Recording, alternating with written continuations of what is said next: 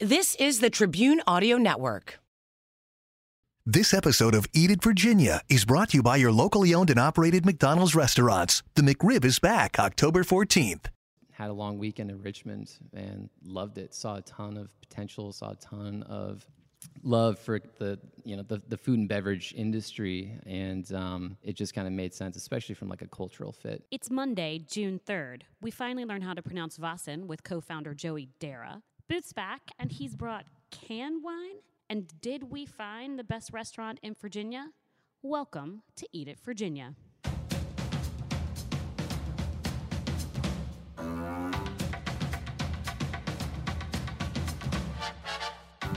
Hello and welcome to Eat It Virginia. My name is Scott Wise, and I'm joined, as always, by my co-host, Roby Martin. Hello, Roby. Hi, Scott. So real quick, I want to just go ahead and get this out in the open. If there is a bit of an echo today, why is that? We are live on location at Vossen and Scott's Addition in their beautiful, what is this, the barrel aging room? It is the barrel aging room. Now, question is, if I just popped open one of those barrels right now, do you think anybody would notice? I think we would not get invited back to Vossen or any other brewery in the Richmond area. We're here because later on in the show, we're going to interview Vossen's co-founder.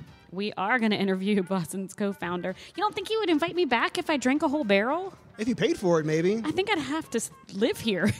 Before we get to that, though, we have some pretty big news coming out of Richmond Magazine. We do, and I have to tell you, I don't know how I am about this. So Susan Wynecki is stepping down as the editorial control of Richmond Magazine. She announced this last week, and a little bit more information will come out in the June magazine. Susan is one of the individuals that brought me where I am now. Like, one of her and Devron Timbrake, who's no longer at Style Weekly, are the reasons why I had the opportunities to write about food. I have the opportunity I have now. So, while I know that this is probably going to be more time for her family, I have questions. What kind of questions? I mean, does that mean we're going to be able to go out for wine more? Do you think that she is going to take more vacation? You and Susan. Yeah. Susan, Roby is bummed right now. Please reach out to Roby. Please just say hi, and let's take advantage of your free time. If you're going out with Susan, there might be some new restaurants in town that you guys can try. Oh, look at you and your segues. What do you got for me? We've got some cool openings. We really do. So Oak and Apple, I don't know if you're familiar with that, from the guys that are, I don't know, Station 2. I drove by there the other day. That's down in Shockoe Bottom. It is. It's going to open June 6th. And have they disclosed what kind of food they'll be serving and what the atmosphere is like? Something called a Q-teen, so barbecue on fries with cheese curds, I would imagine. I love all of those things. I would think so. That's down near where the flood zone used to be. God, I'm dating myself, aren't I? Yes, the fact that you brought up the flood zone, which isn't even the most recent iteration of that restaurant that closed. Yeah. So we got an Afghan restaurant in Carytown. You know, I read an article about that on Richmond Biz Sense. The gentleman who was a chef for the Afghan army or something like that. Yes, actually he drove an Uber to raise money for this restaurant, along with working for the Underground Kitchen, which is a traveling restaurant group that puts on dinners. Absolutely. And that's going to be, it's in the Ellwood Thompson's area, right? Building. So, yes, right there, right across the parking lot from Ellwood Thompson's. That gentleman has a fascinating story, so I would encourage everyone to seek it out. I think a couple different publications have written about it. Even WTVR.com has a rendition of it if you'd like to go see it on CBS6. Thank you, BizSense. Yep, thank you, BizSense. Strange Ways has opened their new brewery in Scott's Addition, and along with it comes a restaurant, another brick and mortar, a barbecue called Smoke. Smoke is over, it's also in Scott's Addition, you said? They're together in the same building. But wow. Have you been yet? I have not, but I assume if you want to continue walking the brewery tour in Scott's Addition, this is just an additional place to get beer. Beautiful. Bateau opened this past Friday. Down on the canal? Yes, coffee and wine. And then we have the Annex that just opened, which is an additional portion of District 5, which is going to be Tex-Mex. Awesome. Hey, so there's another restaurant I want to talk about with you because you sent me an... It's Tex-Mex? No. Okay. It's not new, but it's new to me. And you said it was one of the best restaurants you've been to in a while, and possibly one of the best restaurants in the whole Commonwealth of Virginia. So tell me about Adrift. Oh, God, Adrift is great. So in the Northern Neck, which actually has had quite a dearth of restaurants in the previous years have gotten, they've all of a sudden just started to open up new ones, and a couple of individuals from the Inn at Little Washington have moved back to their hometown, which is Whitestone, Virginia, and opened Adrift. You can either do a tasting menu or you can do a la carte, and the a la carte is accessible for individuals that don't want to spend $75 a person, so you can get burgers or whatever, or you can do something just a bit more upscale, maybe, say, anniversary, date night, regular Tuesday, that's about $75 per person. So what makes this restaurant so awesome, in your opinion? Well, the service is outstanding, one, and I think that that's a big, big deal in a restaurant. And B, I think that they're bringing what they learned from Patrick O'Connell, who is a 5-time James Beard Award winner, just recently was awarded the James Beard Lifetime Award, chef and proprietor at the Inn at Little Washington, to Whitestone, which it's brilliant. Now, I've never been to Whitestone before, so tell me a little bit about the area where the restaurant sits. Tell me about the inside. Is it a fancy restaurant? No. Am I going to be spending hundreds of dollars there? No, but I can tell you how you can find out more about it. Sure. You can head to WTVR.com and read my article, which tells you all of these questions that you just had. So the trip to Whitestone is a great thing to do in the summertime? No, do it all the time. What I'm saying, it's summertime now. It's a great trip in the summertime. You're on the water. Another thing to do in the summer, go to the pool, go to the beach, go to the park. Are you setting Booth up for cans? Let's talk about Booth, cans, wine, pools.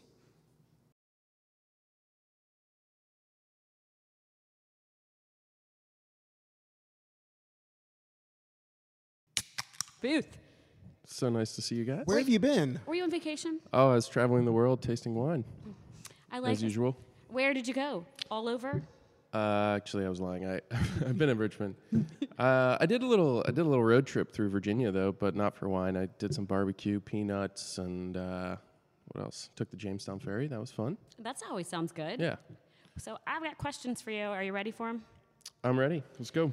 So do you know when you're at the pool and you've got that big old glass bottle, and then you get kicked out of the pool because you can't have glass? Yeah. Yes, I do know that. You do know that? Yeah, how many pools have you been kicked out of? You know what, let's just not talk about my ousting of pools. I would like to talk about what you can do to help me with that. Yeah, so there's a couple containers that are allowed at pools. Oh, they're allowed at pools? You're allowed to bring them to pools, so drinking at pools, highly recommended, especially in the summertime. I guess that's when pools are open, but so cans and... Cans are probably my favorite. Let's start with cans. Yeah, let's do cans.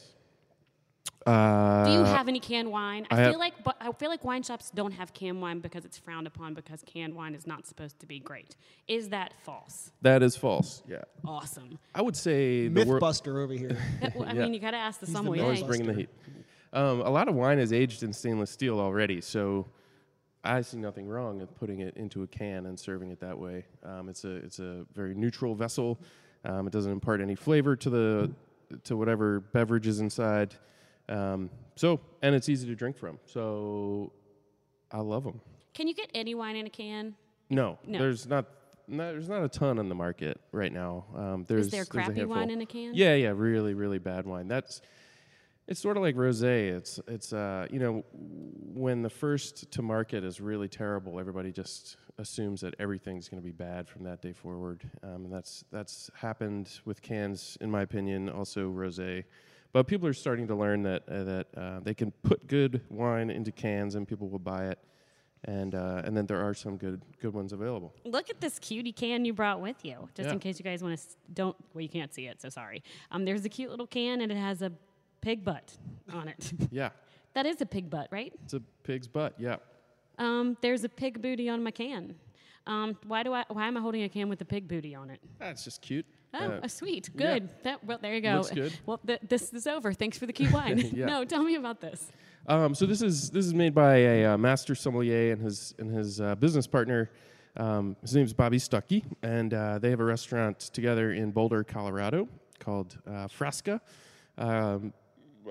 I haven't been myself, but they're sort of advocates of the northern Italian wines that they've grown to love over the years, and So they have a wine brand called Scarpetta, and Scarpetta is actually the name of like the crust of bread that you use to sop up the sauce on your plate.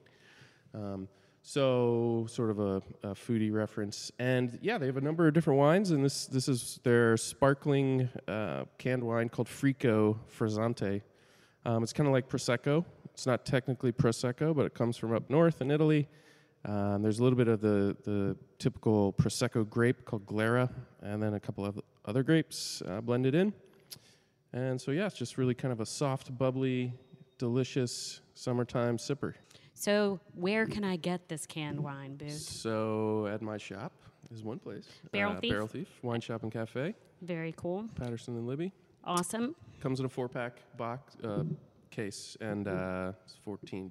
So I just look for the can with the pig butt? Yeah, or ask. I just asked for pig butts. Yeah. Great. Do you want to know what goes really well with Boulder? Tony Giordano and Joey Dara. Tony, who came from Boulder, and Joey Dara, who came from California, who is up next on this podcast. Those guys rock. That's called a segue, kids. Hey-o.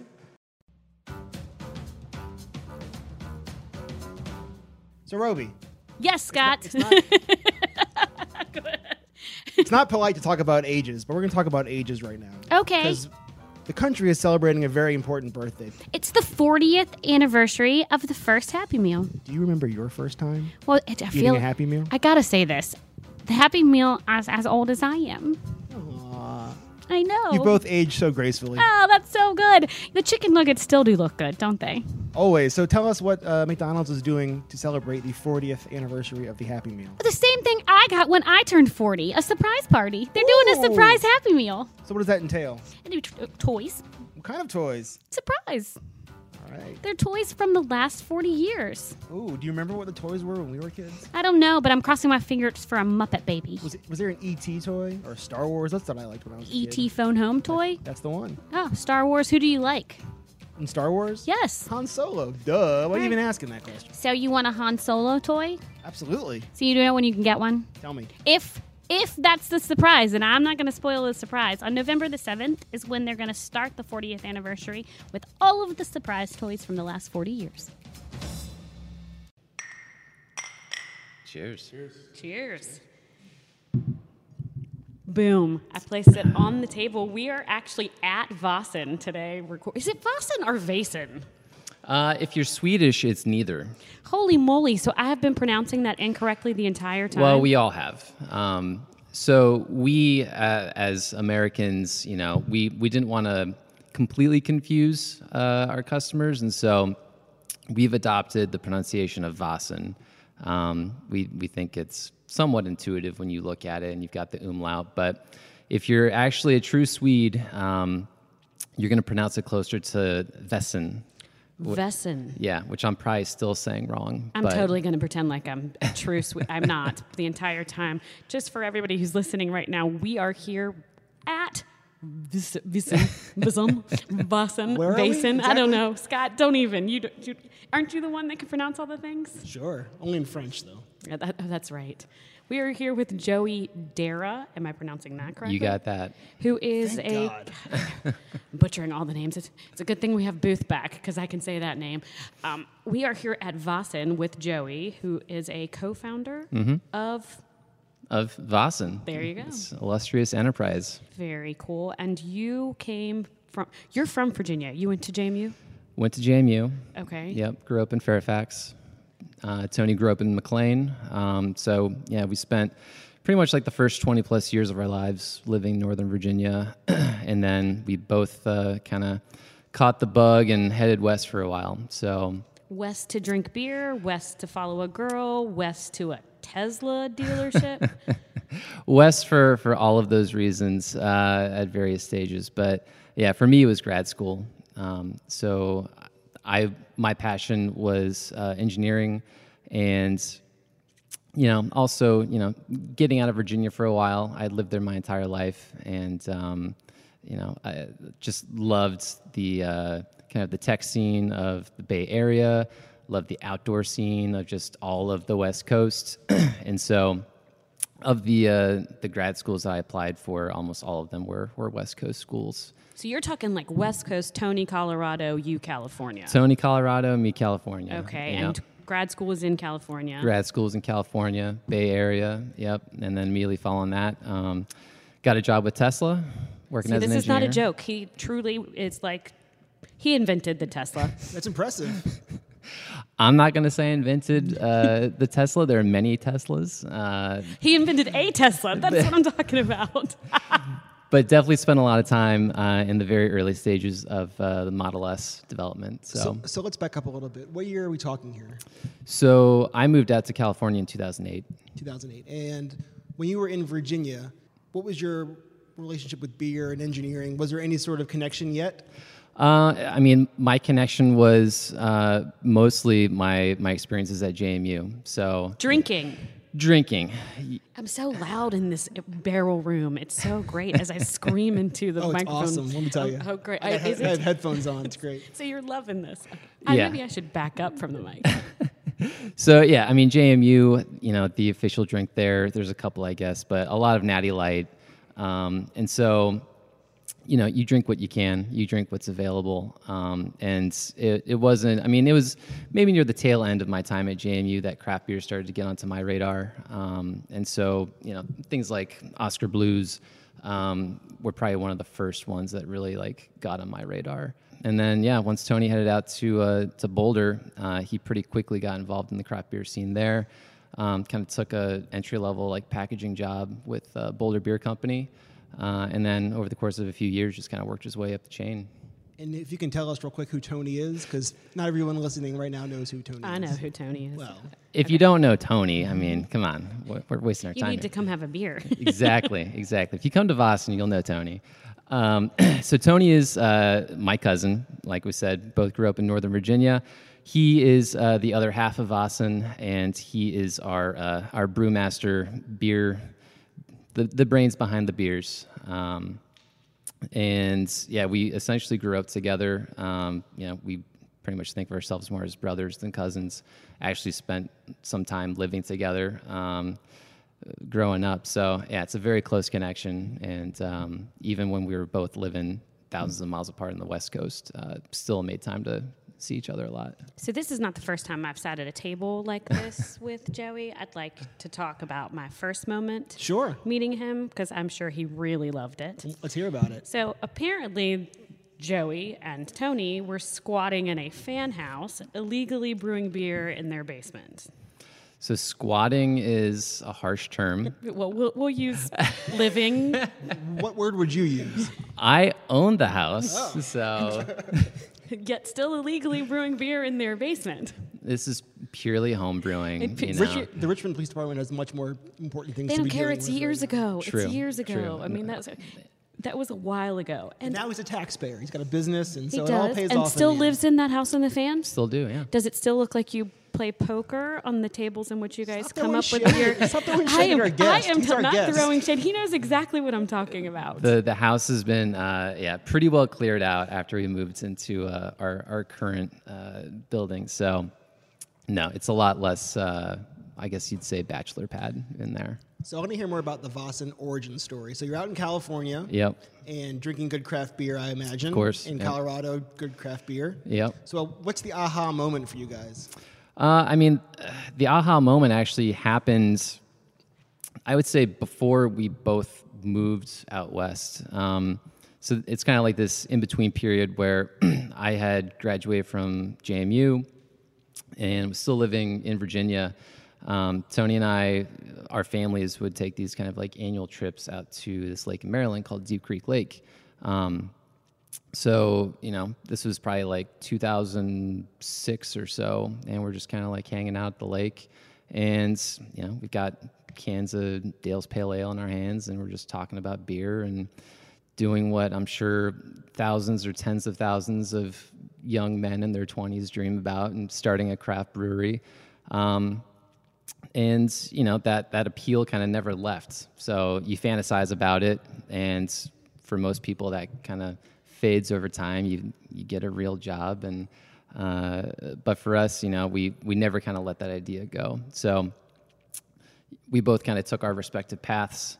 And then it wasn't until like 2013, 14 that we started to get serious about it. That's like yesterday.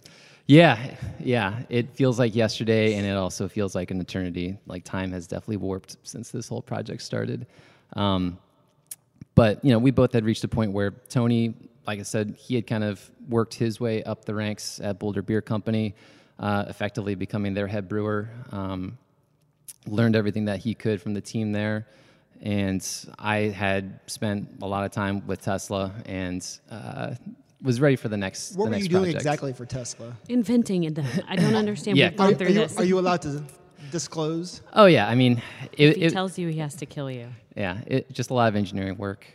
Started off focusing on the battery pack for Model S. And then over time, my interest started shifting more towards like data analytics. So every Tesla has a little onboard computer that is literally logging sensor data from every part of the car and then beaming it back to Tesla. Every Tesla has a beam, a modem, Wi-Fi, a means of communicating with the mothership. So when I first started, the cars were collecting all this data, but we didn't really have a good way to analyze it. So I did a lot of work kind of building up the infrastructure to do like kind of large-scale analytics on the cars. And so these are things like looking for signs of like defective parts or parts that are failing and then notifying the customer before they even realize something's wrong and things like that. And then feeding things back to our engineering teams where it's like, well, you know what? Customers actually aren't using the car in these extreme scenarios, so we can actually scale back some of these parts and save some money. So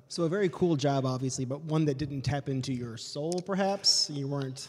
Oh, I was... It definitely tapped into my soul, but over time, you know, the company just grew at a crazy rate. So when I first started there, you know, I was employee 500-something, and the engineering team was super small. By the time I left, the company was, like, well over 20,000 employees. And just for me personally, I really like working in small startup environments, wearing a lot of different hats, putting out a lot of different fires, and just like scrambling and learning. So as the company grew, you know, for me, it just became a little bit more narrowly focused on one particular task, whereas I just like to kind of be all over the place. Well, you guys did not start something small here. I mean, in terms of anything, honestly. I mean, we sit currently in this is a pretty large barrel aging area. Yeah. And then your actual brewery is what size? So we've got a 20-barrel brew house. We've got, let's see. For the people that don't understand that, What does that mean from a capacity standpoint? From a capacity standpoint, a barrel is basically equivalent to like 31 gallons. Okay. And so, 20 barrels is about 600 gallons of liquid. We've got two 80-barrel fermenters, four 40-barrel fermenters, two 80-barrel fooders, which are essentially just like very, very large wooden barrels that are sat upright. Primarily for aging, correct? So we've got those two fooders that are aging two different kind of wild, like Brettanomyces farmhouse ales that we'll use to like blend and bottle and mix with all of our barrel-aged stuff that we got going on back here. So wild yeasts are in there hanging out, doing their thing. Yes. Sure. So this is a pretty big undertaking. Mm-hmm. How many employees do you have? Less than 500? Still less than 500. Year-over-year growth is, you know, it's rivaling Tesla, but... percentage-wise. But yeah, we're about 20 employees. Very nice. So at some point, you guys got serious about this beer dream, and you said, let's go to Richmond. Why Richmond? So we actually first said, let's go to Virginia. You know, we still have pretty much our whole families here, and they're still, you know, in Northern Virginia. We didn't want to be like in our parents' backyards, so we were like, all right, well, we'll look more a little bit south of Nova. I actually started looking at Charlottesville initially just because when we had left Virginia, Richmond was nowhere near, you know, the kind of the food and beverage scene that it is right now. So started in Charlottesville. It wasn't until Tony's brother, who was attending VCU, kind of talked to us and kind of started hyping up the Richmond scene and how much was going on at the time. So this was back in like... late 2014, early 2015, just had a long weekend in Richmond and loved it. Saw a ton of potential, saw a ton of love for the food and beverage industry, and it just kind of made sense, especially from like a cultural fit. We wanted a place that whose cultural identity was rooted more in the people that live there, as opposed to a lot of like the historical, like the stuff that that brings tourists to a city like Williamsburg or something like that.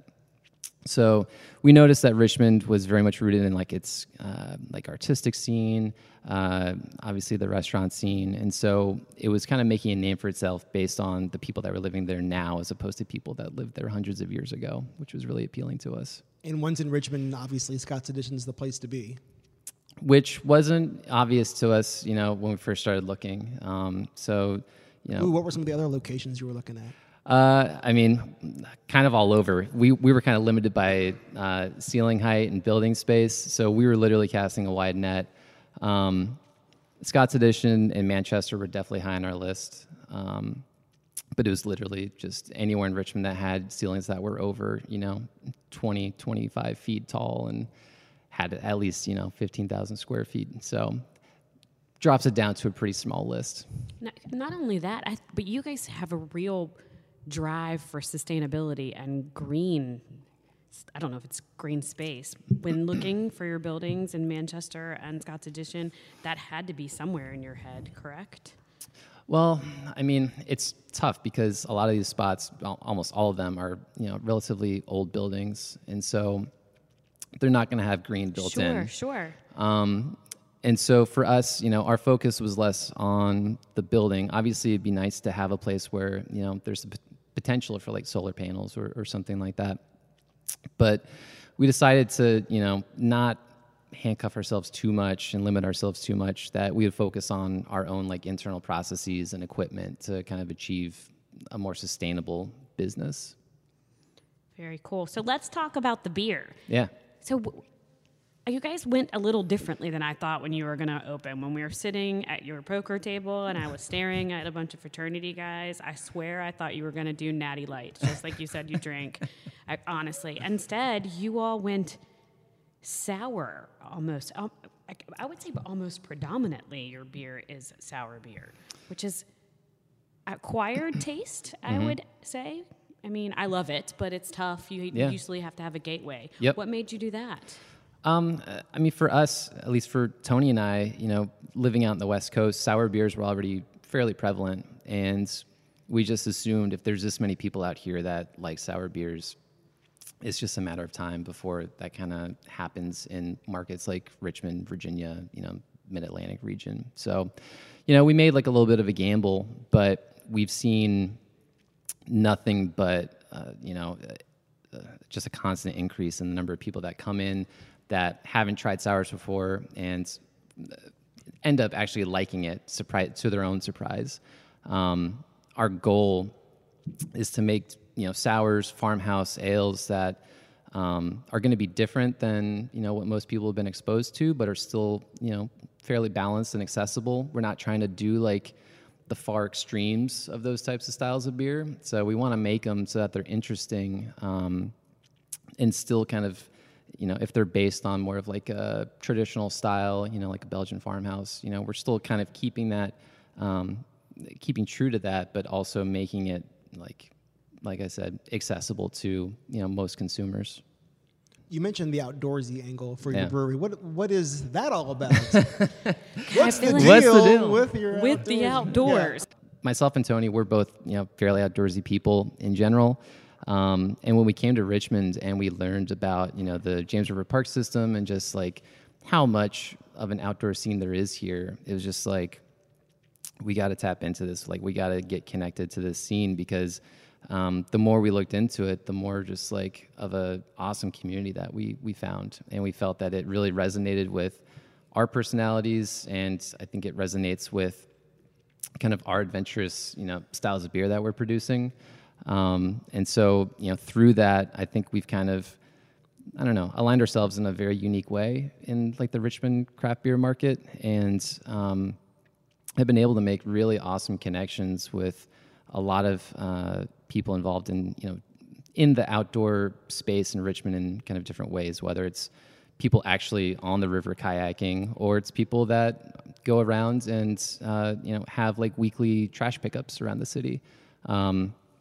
But you're doing it, you know, typically either like in the park system or, you know, somewhere in green space. And so it's all connected to the outdoors. And over time, like, we've been able to take these kind of disparate groups of people doing different things and kind of bring them all together and kind of created this, I don't know, monster that's kind of taken a life of its own, where all these people are now just going out on adventures together. We're not even involved. So, that's great. Yeah. What is that? It's a Vossen ambassador? Yeah. So we call them vagabonds. There we go. I knew there was a word. Yeah. Yeah. So that one's so much better than ambassador. It's like they have a flag. Okay. Yeah. Vagabonds. Yeah. So we've got the vagabond program, and, you know, we're about like 15 strong right now, just primarily like Richmond residents that are either just kind of casually involved in the outdoor scene, or are actually like professional, like mountain bikers, and, you know, do competitions like monthly. So, yeah, an incredible group of people. We have our little vagabond meetups actually back here every month, and just kind of catch up on what all the crazy stuff people are. You're into. Vagabonds now. Today I am. Yeah, today you are. It's great. I'll do it. I like it. 16 now. You have 16 now. So before we wrap things up, I've got like a couple more questions. Are we going to have another celebration? You had a 1-year one. Are we going to have a 2-year one? Absolutely. And when will that be? So that's going to be end of July, July 27th, Saturday. We all get free tickets, VIP. Vagabonds. The vagabonds are here. No, everybody. I'm giving them all away. As long as you guys maintain your vagabond status, you'll be taken care of. So I've got to start rock climbing and kayaking with closed cans. I got it. Okay, cool. Yeah, we're going to be doing a slightly different format this year. So last year we did it out in the big parking lot kind of across the street from our building. It was a ton of fun, but it was also a ton of work. And a ton of cleanup. Sure. So we're going to kind of reel it back in a little bit, make it more of like an intimate experience, even though it's still going to be, you know, thousands of people. But instead of the parking lot, we're going to do more of like a block party. So we'll basically, you know, the big light bulb that went off last year is like, okay, we're creating a mobile tap room when we've got one right across the street. So why don't we just leverage that? It'll make our lives so much simpler. So we're basically going to have the festival in our tap room on the patio, and then spill out into basically more street in front of us and close the street down. Beautiful. Yeah. Fun stuff. And you guys used to have dinners exactly where we're sitting. Will you guys? I'm all about the food, so I always need to know these things. Yep. Will you be doing that? Be doing whatever the right word is, that type of thing again? We have been doing more beer dinners. Yeah, so we're going to be doing some more. The last one we did was back in February with Me and Bird. We actually did that up in the tap room. Was really great. But yeah, we're definitely kind of in the process of lining up some more in the near future. If people were to come to Scott's Addition, which other breweries would you suggest they hit, and which beers from other breweries would you want them to go? Wow, I was getting ready to wrap this up, and now he's like, tell me about your competitors and what should we drink there. You made fun of my questions. I got to do another hard-hitting one. Yeah, this one's hard-hitting. Hard-hitting. I mean, I'm not going to prioritize anybody. I'm not going to, you know, give you my top three. Like, everybody does something special. I think the best thing to do is just line up a couple. Line up a couple Uber weekends and just visit everybody and see what they're up to. You know, I think the great thing about Scott's Addition is that everyone has kind of carved out something different about what they're focusing on in terms of styles. And so, yeah, you can literally go from spot to spot and just get a wildly different variety of beers. So, yeah. That's my advice. So if we're looking for you on social media, where can we find you? Oh man, we're blasting all over Facebook, Instagram, the occasional Twitter, at Vossen Brewing. Very nice. And I'm going to give a quick plug to our vagabonds. So our vagabonds have a new Instagram account, Vossen, at Vossen Vagabonds. So definitely check that out. Very cool. And if I was drinking your special River City roll beer, what should I eat at River City with it? Oh, man. I'd say any of their pizzas are going to do the trick. You heard it here. You're listening to Eat It Virginia with Roby and Scott. Want more food in your ear? subscribe to the podcast, or find us on Twitter at Eat It Virginia, Instagram at Eat It Virginia, or Facebook at Eat It Virginia. And now, back to the show. I have some breaking news. We love breaking news. Wait, let me get the music ready. Bum, bum, bum, bum. So do you remember the two restaurants that are opening downtown called Nama and Switch, or Nama and Switch? Do I remember them? Yeah, they haven't opened yet, but they're getting ready to open. No. Okay, so they had a pretty well-known chef who is coming back to Richmond. He had Currycraft. Okay. Do you know Mel Oza? I've heard the name. I've eaten his food, but I don't know him personally. Pretty brilliant Indian food. He was slated to be the chef of these restaurants, and now he is not anymore. Oh, no. Is everything okay? Everything's fine. I think that he's just moved on as opposed to staying with them, but this podcast comes out on Monday. On June 5th, you can have his food at Bistro Bobette. Okay, so he's fine. He's fine, but he's not staying at Bistro Bobette. It's a pop-up dinner with him, and then he's going to let Indian food, I'm guessing? Vegetarian food. Vegetarian Indian food? I think that there'll probably be a little slant towards that. But there's your news. Beautiful. Hey, we also got some emails in this week in the old email. Is there one about a snake? Well, let me read some of our top emails. Again, if you guys want to submit an email to us. About a snake. eatitvirginia@gmail.com. If you don't know what Roby's talking about, go back and listen to our last podcast about the snake. I have done some reading up on snakes, so now I can identify all black and white snakes that you send to us. If you guys would like to send it to us in other ways, we can be found at Eat It Virginia on Instagram, and if you want everybody to see it, at Eat It Virginia on Twitter. Our first email comes from Robin Peterson. Robin, hi, Robin. I'm not sure if it's a man or a woman. So Robin asks, "Hello there. This is Robin. I will like to know if you do logo design, and do you accept credit card as payment?" Again, we absolutely accept credit cards as payment. Just go ahead and shoot us your number. Our second email comes from Arthur. He has a question about coffee. Oh, I got this. Coffee's my thing. Ruby has not seen these emails before, so this is all. This is part of the podcast. New. I'm just firing questions at her for her to answer. All right, this is from Arthur. Arthur writes to eatitvirginia@gmail.com. We would be having a conference meetings of about 400 members and would like you to serve our members. Kindly get back with the cost of 400 cups of black coffee. We await to read from you so that we may proceed. Thanks, Arthur. 400 cups of black coffee. Yes. And he capitalized black coffee, so I'm not sure if it's a specific black coffee he's looking for or... Oh, okay. Like proper noun black coffee. Well, the proper noun black coffee for 400 cups will cost you $40,000, and I know several coffee companies that will help you. And he can use the same credit card number that just send it Robin right along. Wanted. Yeah. Right. And actually, you know what? I plan on providing the coffee, so yep. Our final email comes from Nathan.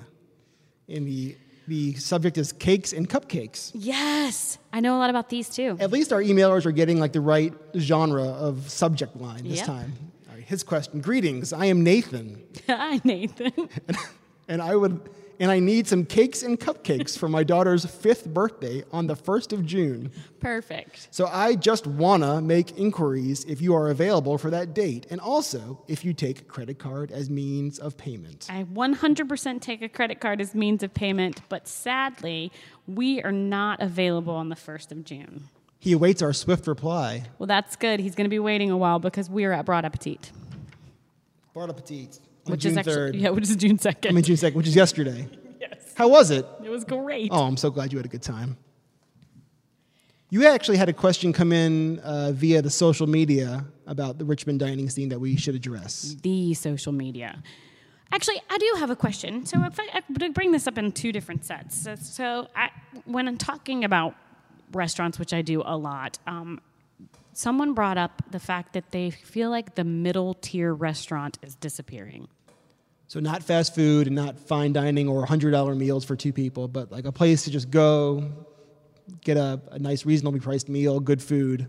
Yeah, and I'm betting they're not talking about walk-up service either. I bet you they want somebody to come and serve you. I know that a lot of people, I even heard, we'll take this a little deeper, a little bit earlier this week, I heard somebody talk about the fact that the only non-walk-up barbecue restaurant we have right now is Fatty Smoke's, like recently opened. So maybe that's a portion of the middle tier that they're discussing.